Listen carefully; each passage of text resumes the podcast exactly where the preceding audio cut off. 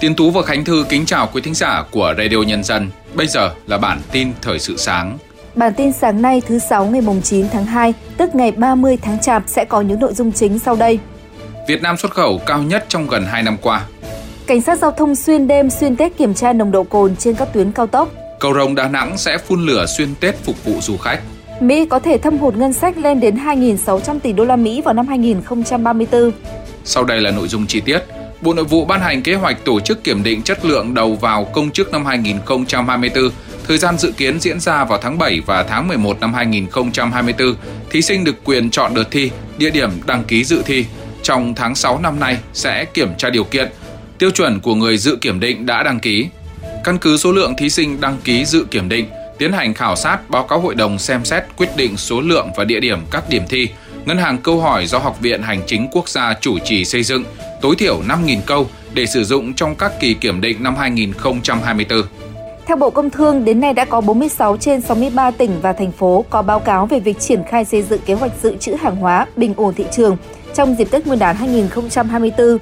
Việc chuẩn bị nguồn hàng hóa được các địa phương quan tâm chỉ đạo và thực hiện sớm. Các mặt hàng tập trung chủ yếu phục vụ nhu cầu Tết của người dân như lương thực thực phẩm tươi sống, thực phẩm chế biến, bánh mứt kẹo, xăng dầu.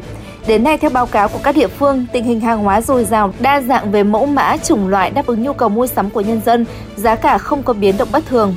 Cũng theo số liệu của Bộ Công Thương, xuất nhập khẩu hàng hóa tháng đầu tiên của năm 2024 tăng mạnh, đạt hơn 64 tỷ đô la Mỹ, tăng gần 38% cùng kỳ năm ngoái.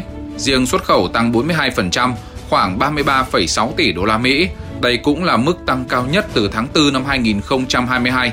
Xuất khẩu tăng mạnh nhờ động lực từ hai nhóm ngành chính là nông lâm thủy sản và công nghiệp chế biến, tăng lần lượt gần 97% và 38%. Nông sản tiếp tục là điểm sáng trong bức tranh xuất khẩu cả nước nhờ lợi thế về giá.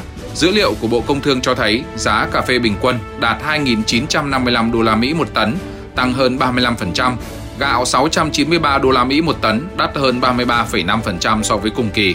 Thông tin từ Bộ Công an, ngày đầu nghỉ Tết Nguyên đán, lực lượng cảnh sát giao thông toàn quốc đã xử lý hơn 8.500 trường hợp vi phạm.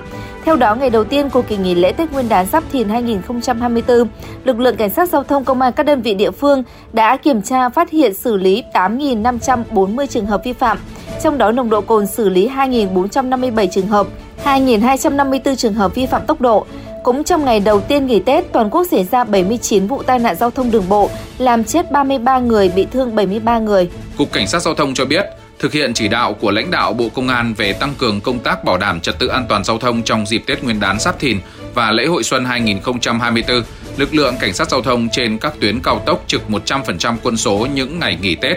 Lực lượng cảnh sát giao thông tổ chức trực ban tuần tra khép kín 24 trên 24 xuyên đêm xuyên Tết để tập trung xử lý các vi phạm, đấu tranh phòng chống tội phạm và tuyên truyền hướng dẫn hỗ trợ nhân dân. Sở Y tế Hà Nội vừa công bố danh sách 41 bệnh viện công lập, 30 trung tâm y tế và trung tâm cấp cứu 115 Hà Nội, 42 bệnh viện tư nhân và một phòng khám đa khoa tư nhân tại Hà Nội sẵn sàng trực cấp cứu dịp Tết Giáp Thìn 2024, cùng với các bệnh viện lớn như bệnh viện Đa khoa Sanh Pôn, bệnh viện Thanh Nhàn, bệnh viện Hữu nghị Việt Nam Cuba, bệnh viện Ung bướu Hà Nội, bệnh viện Mắt Hà Nội, bệnh viện Tâm thần Hà Nội, bệnh viện Phổi Hà Nội, bệnh viện Phục hồi chức năng, bệnh viện Đa khoa Hoài Nhai, bệnh viện Phụ sản Hà Nội, các bệnh viện đa khoa của các quận huyện thị trấn cũng được yêu cầu trực cấp cứu xuyên Tết.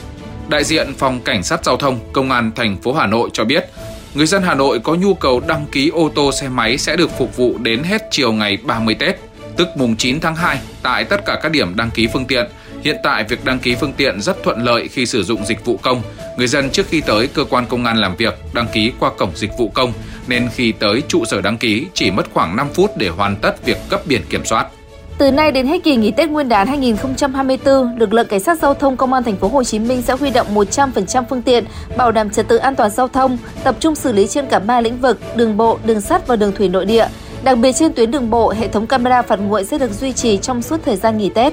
Trung tâm Dịch vụ Việc làm thành phố Hồ Chí Minh cho biết, trong tháng 1 vừa qua, trung tâm đã tiếp nhận hơn 9.800 trường hợp nộp hồ sơ đề nghị hưởng trợ cấp thất nghiệp, tăng hơn 3.700 hồ sơ so với cùng kỳ năm 2023. Cũng trong tháng 1 năm 2024, qua thu thập thông tin về tuyển dụng, Trung tâm Dịch vụ Việc làm Thành phố Hồ Chí Minh cho biết, nhu cầu tuyển dụng nhiều nhất nằm ở các ngành nghề lao động phổ thông với gần 2.000 vị trí cần tuyển, sau đó là ngành da giày, may mặc, cần tuyển hơn 1.600 người, ngành thực phẩm, đồ uống cần tuyển gần 1.000 người, kinh doanh và quản lý cần tuyển gần 800 người. Theo Sở Du lịch Đà Nẵng, dịp Tết Nguyên đán Giáp Thìn, thành phố tổ chức nhiều hoạt động sự kiện để phục vụ người dân và du khách. Trong đó, cầu rồng sẽ phun lửa, phun nước xuyên suốt các đêm Tết, phục vụ khách tham quan. Cụ thể, cầu rồng phun lửa, phun nước vào các đêm từ ngày 9 tháng 2 tức 30 tháng Chạp năm Quý Mão đến ngày 13 tháng 2 tức mùng 4 Tết Giáp Thìn. Cùng với đó, cầu sông Hàn sẽ quay vào các đêm mùng 10, 11 tháng 2 tức mùng 1 và mùng 2 Tết Giáp Thìn. Chuyển sang những tin tức quốc tế, Quốc hội Argentina đã quyết định bác bỏ cải cách kinh tế của Tổng thống Javier Milei vốn được thông qua từ ngày 1 tháng 2. Quyết định được đưa ra sau khi tiến hành xem xét lại một số điều luật. Diễn biến vô cùng bất ngờ này được coi là thắng lợi lớn của phe đối lập trong lúc Tổng thống Milei công du nước ngoài và dự kiến tới ngày 12 tháng 2 mới trở về nước. Tổng thống Milei đã ngay lập tức lên tiếng chỉ trích động thái này, đồng thời khẳng định chính phủ sẽ tiếp tục theo đuổi kế hoạch đã đề ra dù có hoặc không có sự hỗ trợ của giới lãnh đạo chính trị đã phá hủy đất nước. Các nỗ lực ngoại giao nhằm chấm dứt cuộc xung đột giữa Israel và Hamas vẫn đang tiếp diễn. Trong khi Hamas mới đây lên tiếng khẳng định theo đuổi đàm phán ngừng bắn, thì Thủ tướng Israel tuyên bố chỉ có biện pháp quân sự mới có thể giải quyết được cuộc xung đột hiện nay. Tuyên bố của Thủ tướng Israel được đưa ra chỉ vài giờ sau khi Hamas cho biết sẽ theo đuổi tiến trình đàm phán, đề nghị một lệnh ngừng bắn kéo dài 4 tháng rưỡi để đổi lại việc trả tự do cho các con tin Israel. Văn phòng Ngân sách Quốc hội Mỹ cho biết, thâm hụt ngân sách nước này dự kiến sẽ tăng từ 1.600 tỷ đô la Mỹ năm 2024 lên 2.600 tỷ đô la Mỹ vào năm 2034, chủ yếu do chi phí lãi vay và chi tiêu chăm sóc sức khỏe tăng nếu so sánh với sản lượng kinh tế, mức thâm hụt dự kiến sẽ cao hơn đáng kể so với mức trung bình được ghi nhận trong những thập kỷ gần đây. Tương tự, nợ công của Mỹ dự kiến sẽ tăng từ 99% lên 116% tổng sản phẩm quốc nội GDP, mức cao kỷ lục. Điện Kremlin cho biết Tổng thống Vladimir Putin đã trả lời cuộc phỏng vấn của Tucker Carlson, cựu người dẫn chương trình hãng Fox News vào ngày 6 tháng 2. Như vậy, Tucker Carlson trở thành nhà báo phương Tây đầu tiên có được cuộc phỏng vấn với ông Putin kể từ khi Nga mở chiến dịch quân sự đặc biệt ở Ukraine cách đây gần 2 năm. Tuy nhiên, Điện Kremlin không tiết lộ liệu khi nào nội dung cuộc phỏng vấn sẽ được công bố trên truyền thông. Trang CNN dẫn lời người phát ngôn Điện Kremlin Dmitry Peskov cho biết quan điểm của người phỏng vấn trái ngược với quan điểm của truyền thông phương Tây và đó là lý do Điện Kremlin chấp nhận đề nghị phỏng vấn của ông Carson. Theo Văn phòng Ngân sách Quốc hội Mỹ, chi phí lãi vay được dự đoán sẽ chiếm khoảng 75% mức thâm hụt gia tăng trong giai đoạn 2024-2034. Theo báo cáo do Cục Khí tượng Trung Quốc CMA công bố, nhiệt độ trung bình ở Trung Quốc năm 2023 cao hơn 0,82 độ C so với mức nhiệt trung bình trong những năm gần đây. Trong năm 2023 có 127 trạm thời tiết trên cả nước báo cáo nhiệt độ hàng ngày đạt hoặc vượt quá nhiệt độ cao nhất trong lịch sử. Báo cáo cũng cho biết lượng mưa trung bình tại Trung Quốc trong năm 2023 là 615 mm, giảm 3,9% so với mức trung bình và là mức thấp thứ hai kể từ năm 2012. Pakistan đã tuyên bố đóng cửa biên giới với các nước láng giềng Afghanistan và Iran trong ngày 8 tháng 2 để bảo đảm an ninh cho cuộc tổng tuyển cử đang diễn ra với khoảng 128 triệu cử tri tham gia bầu cử đại biểu quốc hội và 4 hội đồng cấp tỉnh các nhà chức trách Pakistan đã thực hiện các biện pháp an ninh một cách nghiêm ngặt. Lực lượng quân đội đã được triển khai và khoảng một nửa trong số hơn 90.000 điểm bỏ phiếu trong cả nước được xác định là nhạy cảm về an ninh.